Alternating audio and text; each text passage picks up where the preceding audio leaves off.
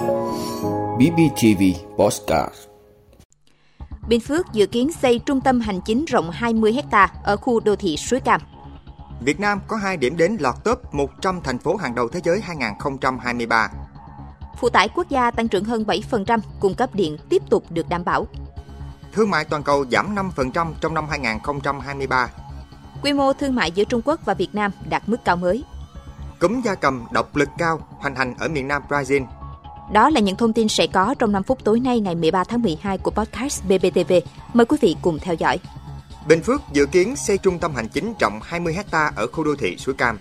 Thưa quý vị, tại hội nghị 18, phiên họp chuyên đề Ban chấp hành Đảng bộ tỉnh Bình Phước nhiệm kỳ 2020-2025 mới đây, tỉnh ủy Bình Phước đã thống nhất phương án quy hoạch mô hình trung tâm hành chính chính trị trong khu đô thị Suối Cam. Theo phương án quy hoạch trên, các cơ quan sẽ tập trung trong một khu vực gồm nhiều công trình thấp tầng với các ưu điểm như môi trường làm việc độc lập, có quỹ đất dự trữ, tạo thuận lợi cho việc liên hệ bên trong và bên ngoài, khai thác chung các không gian chức năng, đồng thời tạo quần thể kiến trúc cảnh quan đẹp, xây dựng, quản lý, vận hành thuận lợi và có khả năng phân kỳ đầu tư cao. Cũng theo phương án của Ban Cán sự Đảng Ủy ban Nhân dân tỉnh Bình Phước, quy mô khu trung tâm chính trị hành chính có diện tích từ 20 ha trở lên, trong đó mật độ xây dựng trụ sở tối đa khoảng 50% và có khoảng 30% trở lên được sử dụng trồng cây xanh. Ông Nguyễn Mạnh Cường, Bí thư tỉnh ủy Bình Phước cho biết, ngày 13 tháng 6, tỉnh ủy ban hành nghị quyết thông qua chủ trương lập quy hoạch phân khu khu đô thị Suối Cam thành phố Đồng Xoài theo hướng hiện đại, thông minh, đồng bộ, hài hòa, thống nhất về kiến trúc đô thị. Khu đô thị này được kỳ vọng sẽ trở thành thành phố mới của Bình Phước, góp phần tạo điểm nhấn về quy hoạch kiến trúc đô thị cho thành phố Đồng Xoài nói riêng và tỉnh Bình Phước nói chung.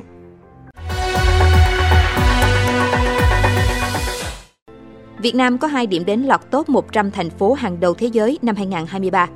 Thưa quý vị, mới đây CNN đã công bố báo cáo thường niên của công ty nghiên cứu thị trường toàn cầu Euromonitor International với danh sách 100 thành phố là điểm đến hàng đầu thế giới năm 2023.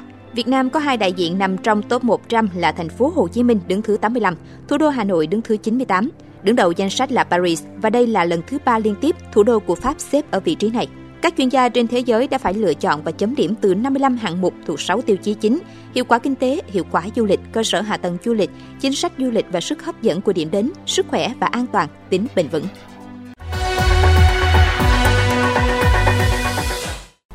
Phụ tải quốc gia tăng trưởng hơn 7%, cung cấp điện tiếp tục được đảm bảo.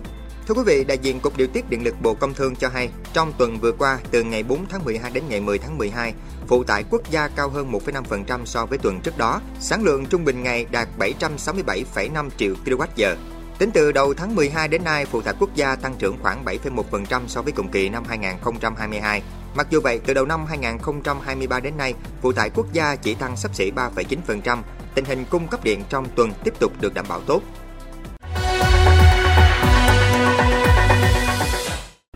Thương mại toàn cầu giảm 5% trong năm 2023.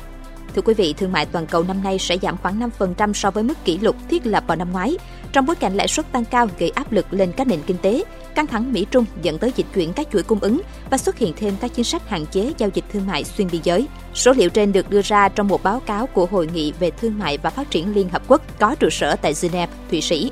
Theo báo cáo này, tổng giá trị thương mại hàng hóa và dịch vụ toàn cầu sẽ đạt 30,7 ngàn tỷ đô la Mỹ trong năm nay, so với mức 32,2 ngàn tỷ đô la Mỹ của năm 2022. Quy mô thương mại giữa Trung Quốc và Việt Nam đạt mức cao mới.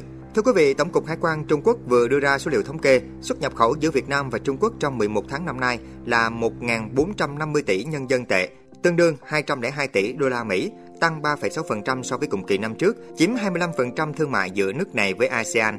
Trong đó xuất nhập khẩu hai nước trong tháng 11 đạt 161,92 tỷ nhân dân tệ, tương đương 22,6 tỷ đô la Mỹ, tăng 12,5%, quy mô đạt mức cao kỷ lục theo tháng. Hải quan Trung Quốc đánh giá thương mại hàng hóa giữa Việt Nam và Trung Quốc liên tục duy trì đà phát triển tốt.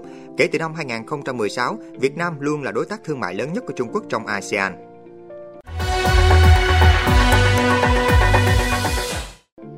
Cúm gia cầm độc lực cao hoành hành ở miền Nam Brazil. Thưa quý vị, gần 1.000 con hải cẩu và sư tử biển đã chết vì cúm gia cầm độc lực cao ở miền Nam Brazil. Ban đầu, virus cúm gia cầm lây truyền trong các loài động vật có vú ở biển tại Peru, sau đó lây lan sang Nam Mỹ, ảnh hưởng đến động vật hoang dã ở Chile, Argentina, Uruguay và bây giờ là Brazil. Hiện cơ quan chức năng Brazil đang cố gắng phân lập loại virus cúm gia cầm này để ngăn chặn nó lây lan sang các trang trại gia cầm. Các nhà khoa học cũng tìm thấy một số động vật có vú ở biển đang bị co giật dọc theo các bãi biển địa phương khi virus cúm gia cầm tấn công hệ thần kinh của chúng. Theo quy định y tế của chính phủ Brazil, những con vật này phải được tiêu hủy để tránh cho chúng một cái chết rất đau đớn.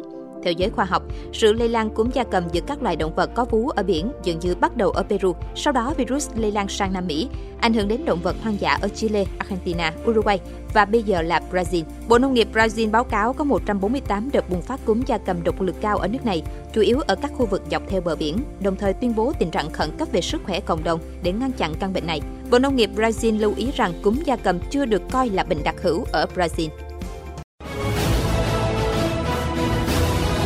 Quý vị đã luôn ủng hộ các chương trình của Đài Phát thanh truyền hình và báo Bình Phước. Nếu có nhu cầu đăng thông tin quảng cáo ra vặt, quý khách hàng vui lòng liên hệ phòng dịch vụ quảng cáo phát hành số điện thoại 02713 887065.